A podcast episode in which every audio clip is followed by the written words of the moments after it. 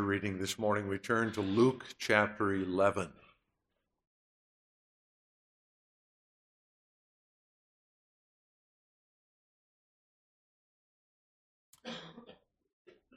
Luke 11, we read together the first 13 verses.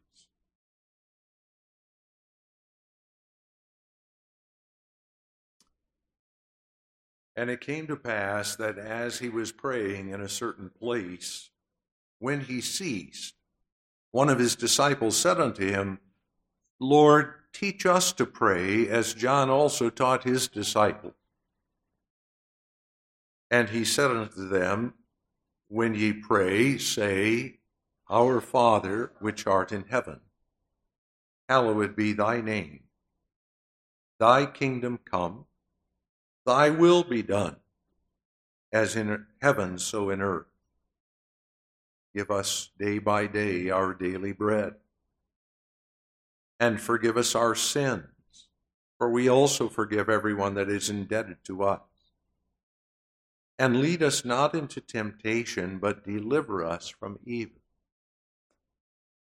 And he said unto them, which of you shall have a friend, and shall go unto him at midnight, and say unto him, Friend, lend me three loaves?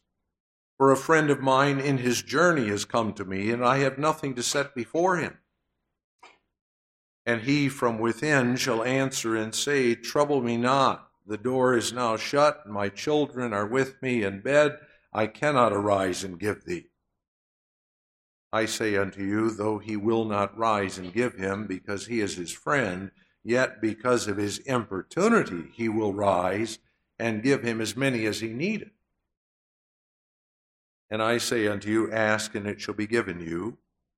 Seek, and ye shall find. Knock, and it shall be opened unto you. For everyone that asketh receiveth, and he that seeketh findeth, and to him that knocketh it shall be opened. If a son shall ask bread of any of you that is a father, will he give him a stone? Or if he ask a fish, will he for a fish give him a serpent? Or if he shall ask an egg, will he offer him a scorpion? If ye then, being evil, know how to give good gifts unto your children, how much more shall your heavenly Father give the Holy Spirit to them that ask him?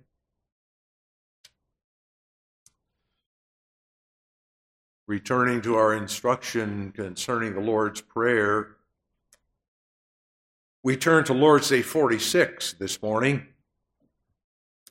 and it's two questions and answers 120 and 121. Why hath Christ commanded us to address God thus? Our Father. That immediately in the very beginning of our prayer, He might excite in us a childlike reverence for and confidence in God, which are the foundation of our prayer. Namely, that God is become our Father in Christ and will much less deny us what we ask of Him in true faith then our parents will refuse us earthly things. Why is it here added, which art in heaven? Lest we should form any earthly conceptions of God's heavenly majesty, and that we may expect from His almighty power all things necessary for soul and body.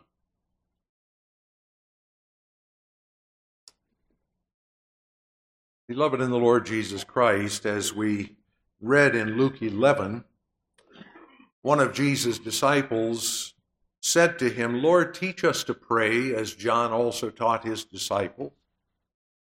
And in response, Jesus taught his disciples what is known to us as the Lord's Prayer. The prayer was not given that we might merely repeat the words. It teaches us not merely what we shall say, but how we shall pray. all the principles of prayer are set before us, illustrated in this model prayer. This prayer takes about 20 seconds to recite, but a lifetime truly to learn. And we have much to learn about prayer. The account of Luke 11 is apparently the second occasion that Jesus taught them this prayer. When we consider the occasion of Jesus' earlier instruction at the Sermon on the Mount, he taught this prayer over against what prayer must not be. There he confronted some of the common practices of prayer that he had observed and by which prayer was corrupted. And he mentioned several things not unfamiliar to us and against which we ourselves have to fight. Vain repetition, much speaking,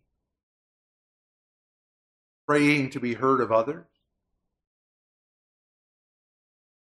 and calling attention to those common practices, he concluded in Matthew 6, verse 8 be not ye therefore like unto them. For your Father knoweth what things ye have need of before ye ask him. And then he said, After this manner therefore pray ye, giving them the Lord's Prayer. When Jesus made that comparison, he was setting forth a truth that we ought not overlook prayer is the unfolding of our theology. Prayer is not just the expression of words isolated from what we believe.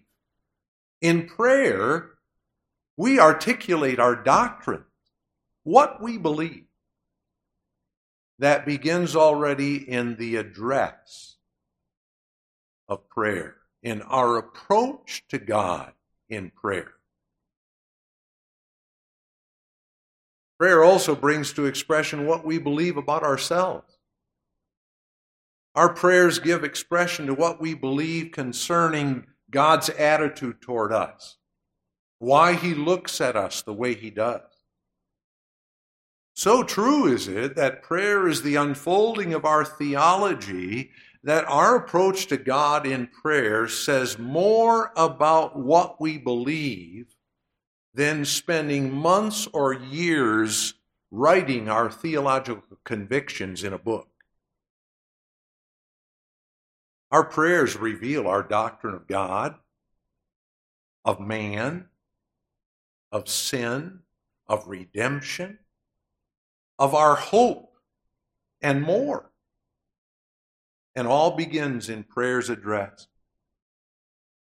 So this morning we consider Jesus' command that we address God as our Father, which art in heaven. And we do so under the theme approaching God as our Father. We consider together, first of all, the blessed privilege. Secondly, the attitude it excites. And finally, the wonderful care he provides to approach the living God as our Father is a tremendous privilege. To be told that we are to approach God in prayer and to say, Our Father which art in heaven, is an amazing blessing. We come to Him who is the living God, the one true God who said in Isaiah 46, verses 9 and 10, I am God, and there is none else. I am God, and there is none like me, declaring the end from the beginning, and from ancient times the things that are not yet done, saying, My counsel shall stand, and I will do all my pleasure we come to him who is transcendent, the infinitely holy and righteous God. In prayer, we converse with the triune God, the creator of the universe. We come to him who has established with us a special relationship, his covenant of grace in Christ Jesus. The God of our salvation is the one we approach in prayer. We come to him as our Father for Jesus' sake. I'll say more about that presently, but Jesus taught us explicitly to refer to him as our Father which art in heaven. That indicates first, as question and answer 121 explains, that we are not to form any earthly conceptions of God's heavenly majesty. That's important for us to remember. We are earthly creatures and therefore very earthly minded. So true is it that God reveals himself to us using human language, speaking about himself in human terms, what we refer to as anthropomorphism. He speaks, for example, of holding us in his arms.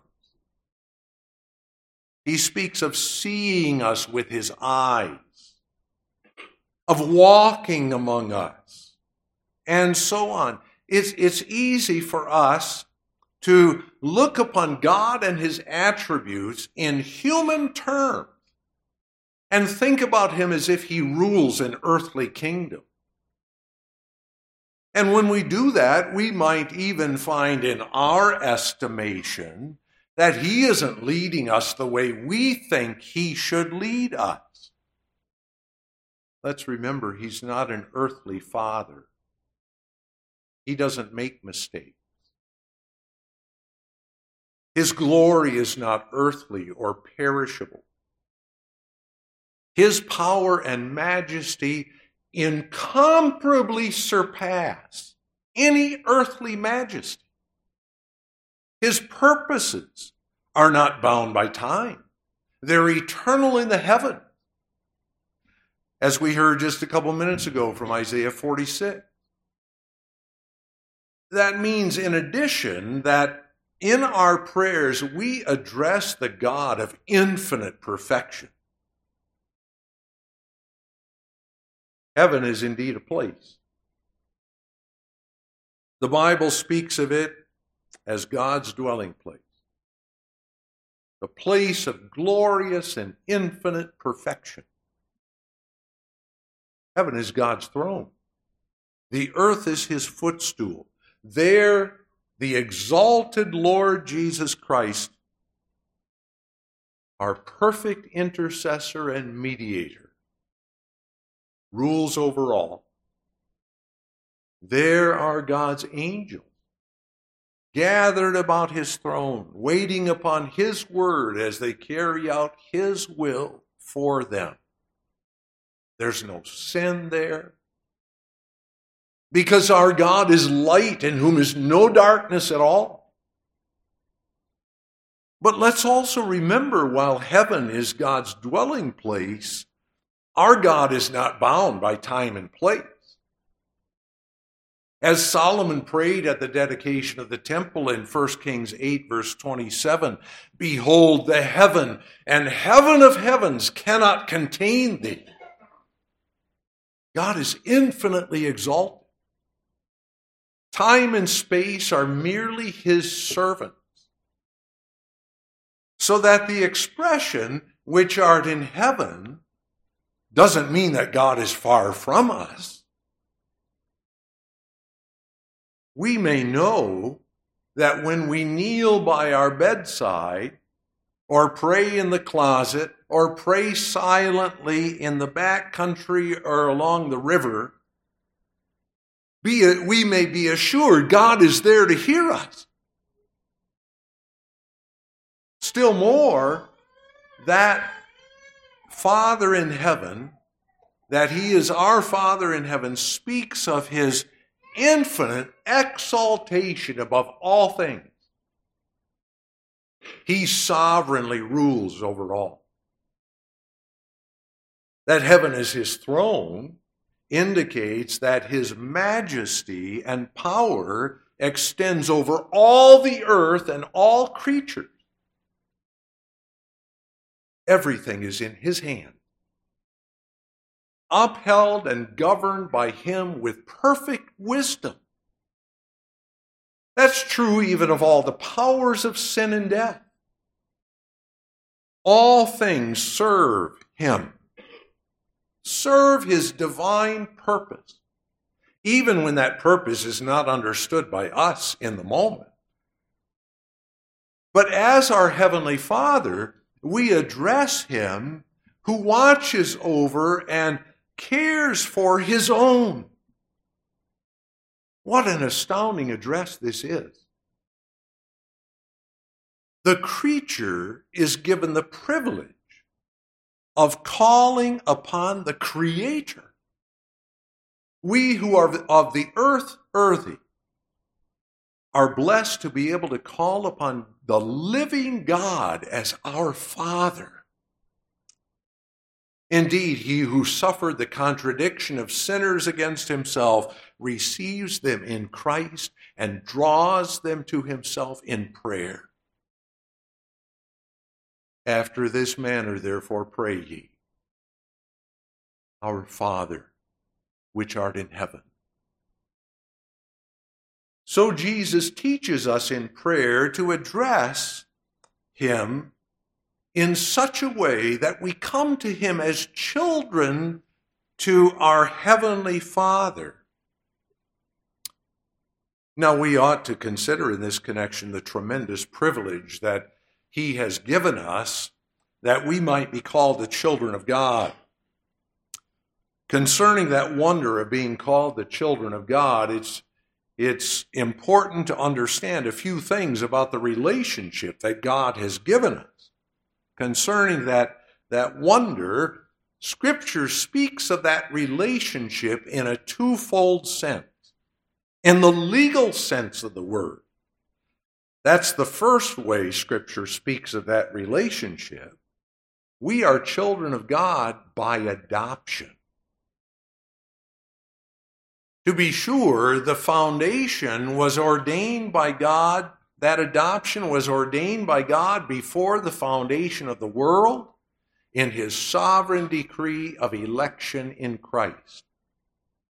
He predestinated us unto the adoption of children by Jesus Christ, unto himself. But we speak now about God establishing that relationship in time putting us in this position of being able to address Him as our Father. And then we must understand that by the fall into sin, we alienated ourselves from God. The unbroken communion that Adam and Eve had enjoyed with God before the fall ended with their sin and expulsion from the garden. We have no right by nature to approach God, let alone be called the children of God. By nature, we are strangers to God and children of wrath. But God has given us the right to be called His children. He bestowed us uh, upon us that right freely, sovereignly, not for anything in ourselves, he adopted us, the most unlovely and rebellious children. That adoption was realized by the death of his own dear son, his only begotten. Galatians 4, verses 4 and 5. But when the fullness of time was come, God sent forth his son, made of a woman, made under the law, to redeem them that were under the law, that ye, we might receive the adoption of sons. In the death of Jesus Christ, our Lord, He paid the price of our redemption as the children of God. In His death, He merited the legal right to be called the children of God. He did so by taking all our ugliness upon himself and imputing to us his righteousness. And at the resurrection, God revealed that our adoption was sealed, legally accomplished. So that when we now pray, addressing God as our Father, we are approaching Him in the confidence that God has loved us from eternity, that He has given, embraced us as His children, and given us the right to call Him our Father, even our Father who is in heaven. But there's yet another aspect to this wonder, and one which has the emphasis in John's first epistle as we've been considering that inspired letter, I refer now to the living relationship that God has established in that adoption, the spiritual or organic side of that sonship. In this magnificent adoption by God our Father, He has done what man can never do. Human adoption is a beautiful thing, a picture of what God has done with us.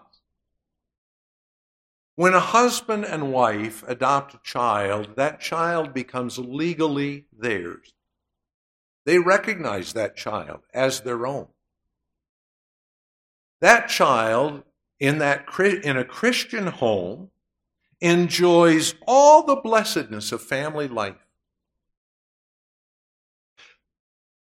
But what human parents cannot do in adoption is to give that child their own life, their own genetics. That's why human adoption can only be a faint picture of what God does in our adoption.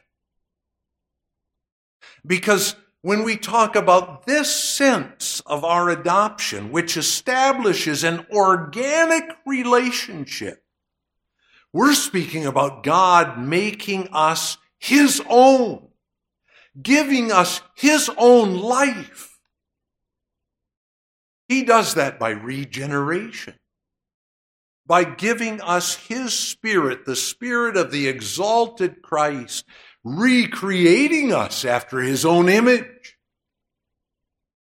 So that when we pray, Our Father, which art in heaven, we are saying not only we believe that thou hast loved us and redeemed us, but we are also saying, Father, we love thee. And we know that thou hast shed abroad in our hearts thy love. And it's only by that approach that we can pray from the heart, Father, we long that thy name be hallowed, that thy kingdom come, that thy will be done it's only by that living, organic relationship with our Father that we can truly pray those things, that thy will be done. Because then we know that his will is only good for us.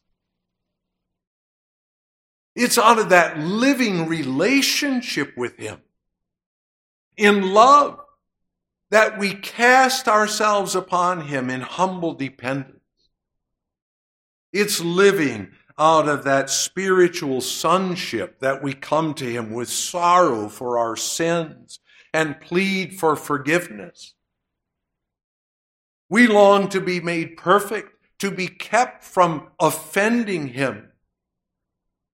And so we pray and lead us not into temptation, but deliver us from evil.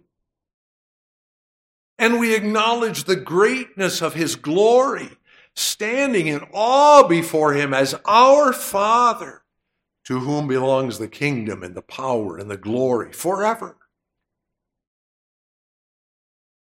Then we ought also to notice that in our relationship to our Heavenly Father as His children and heirs by adoption, we're taken into His own covenant life, His own family life.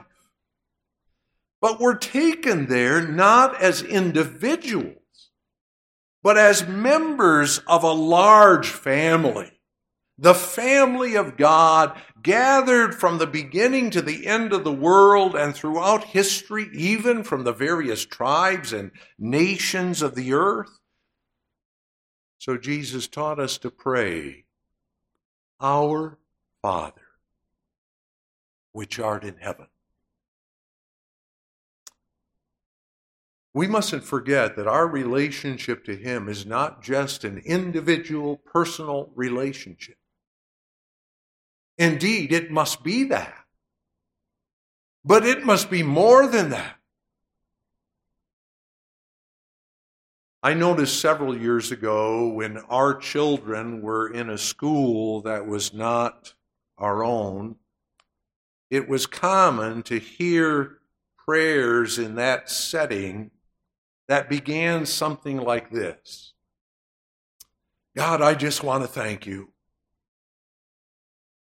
I just, I just want to tell you.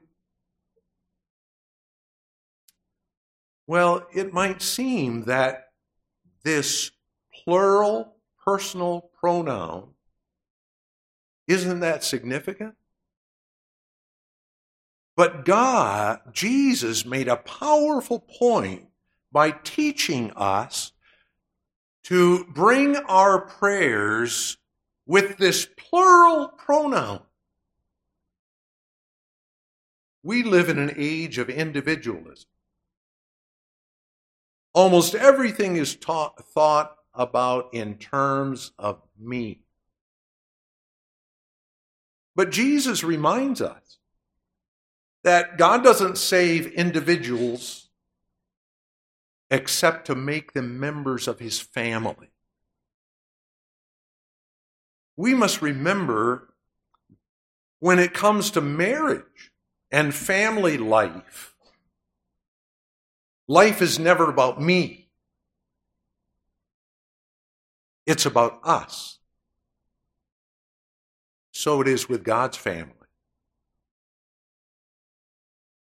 When you look at the Lord's Prayer, you find that there's not a single first personal pronoun first person singular pronoun. It's not there in the entire prayer. Yes, in our prayers, we may bring to God our personal needs and must confess our personal sins and sinfulness. But the point is, we may never focus merely upon ourselves. We're members of a multitude. We have to remember that in our prayers. We have many brothers and sisters in Christ. We're in this battle of faith together. We are to take them with us in our prayers.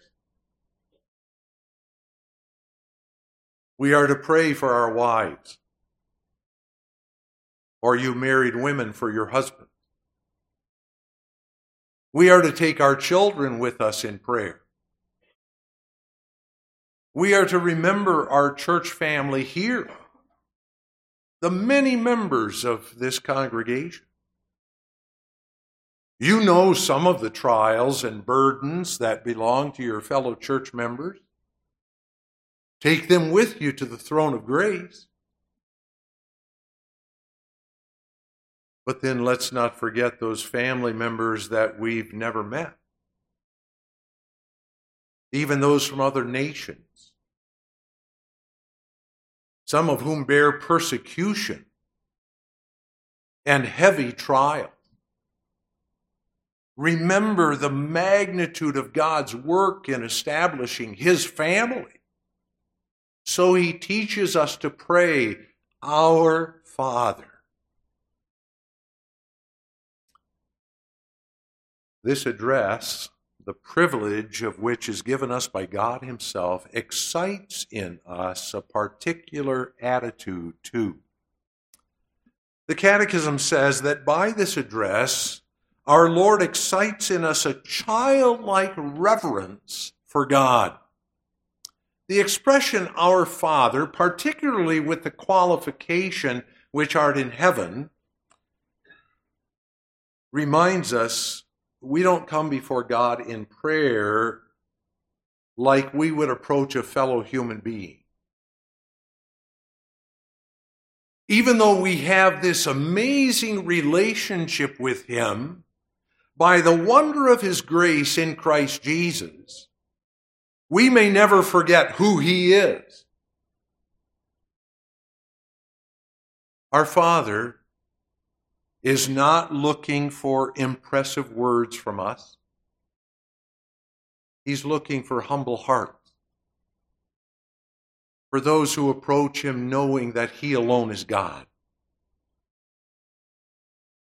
There's a sense of familiarity with which we may approach him. After all, he is our Father for Jesus' sake. But familiarity does not give us the right to bring him down to our level.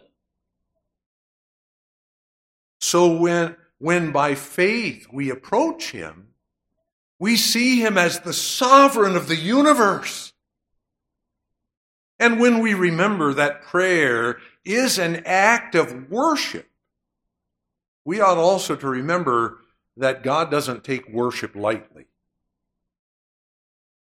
The opening verses of Ecclesiastes 5, in speaking of the carefulness with which we must approach God in worship, says, Be not rash with thy mouth, and let not thine heart be hasty to utter anything before God, for God is in heaven, and thou upon earth. Therefore, let thy words be few. Let our knowledge of God's transcendence shape our prayers. But when we know that this great God would have us address him as our Father, which art in heaven, we also have to be excited to a, a childlike reverence before him let us come before him on our knees. If not physically, then as such in our hearts. How blessed we are that such a God should receive us unto himself.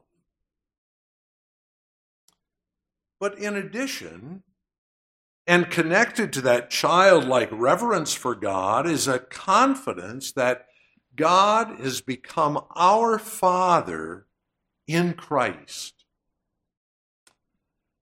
By giving us this address, Jesus teaches us that God loves us no less than he loves his only begotten Son. That Son, after all, is our head. He's the only one in whom we may approach God as our Father. He's the one in whom we do approach God as our Heavenly Father. We come to God in the confidence, therefore, that He hears us as the one who gives careful attention to His children. We come in the confidence that He has so loved us. And He who is our Heavenly Father will much less deny us what we ask of him in true faith than our parents will refuse us earthly things. Unlike our earthly dads, our Heavenly Father has marked out every step of our earthly sojourn and knows the way that we shall take. He knows our every need. But He also cares for us according to our needs. And so Jesus told His disciples, again in His Sermon on the Mount, Matthew 7, verses 9 through 11, a passage footnoted here in our Heidelberg Catechism. Or what man is there of you whom, if his son ask bread, will he give him a stone? Or if he ask a fish, will he give him a serpent? If ye then, being evil, know how to give good thing, good gifts unto your children, how much more shall your Father which is in heaven give good things to them that ask him?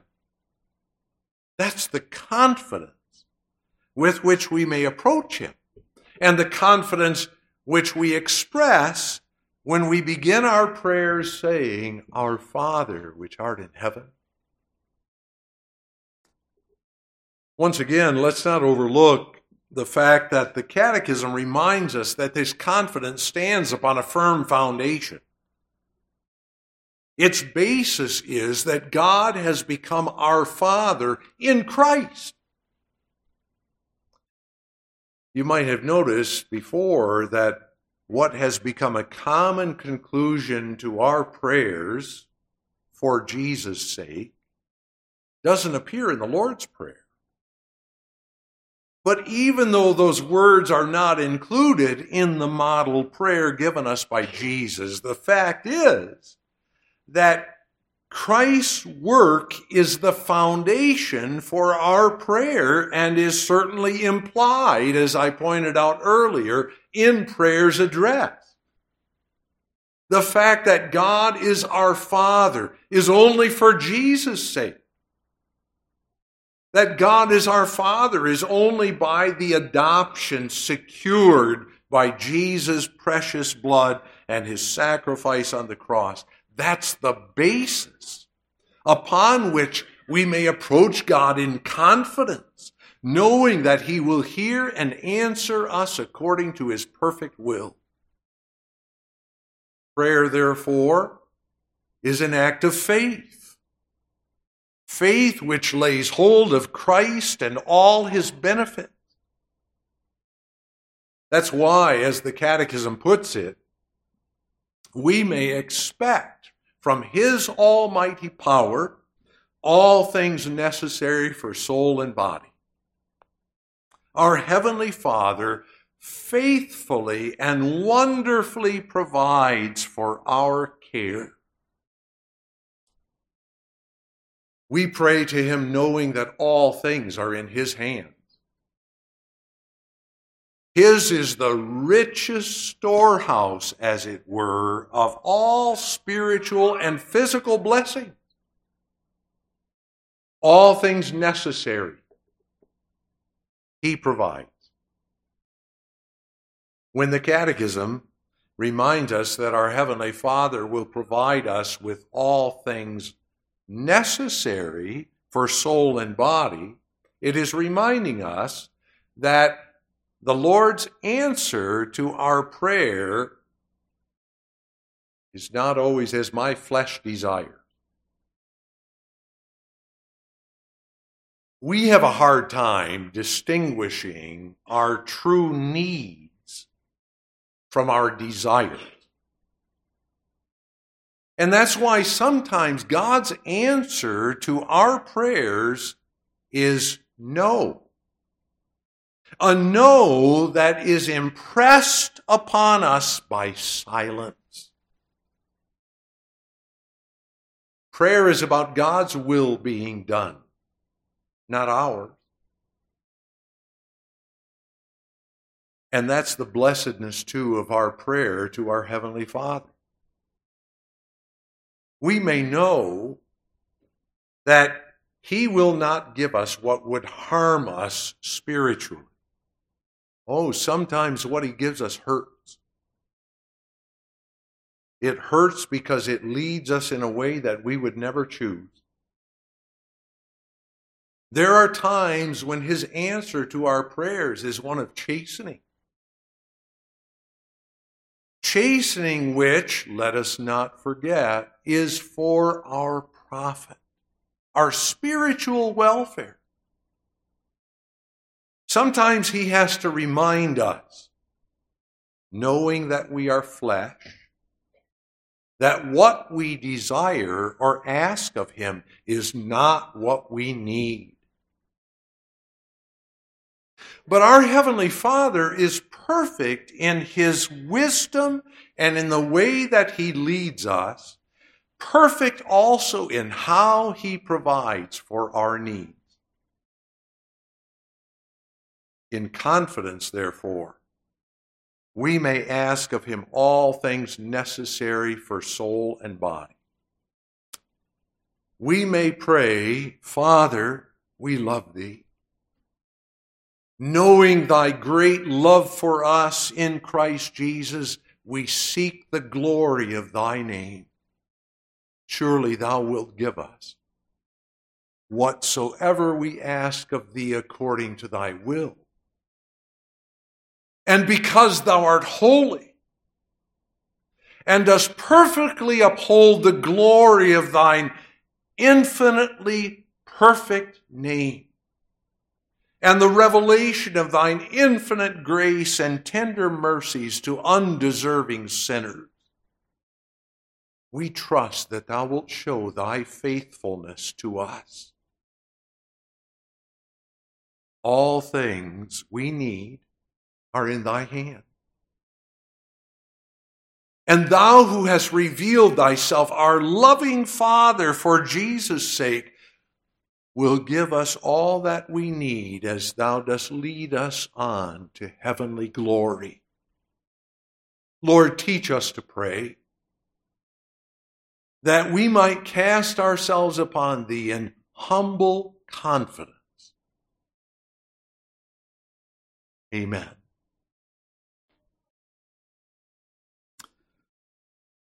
Heavenly Father, in thy dear Son we come to thee. We come to thee as thy children, loved by thee, adopted by thee for Jesus' sake, led by thee on this journey to our eternal home. We thank thee for the privilege thou hast given us to call upon thee in prayer, knowing thy faithfulness Continue to teach us to pray for Jesus' sake. Amen.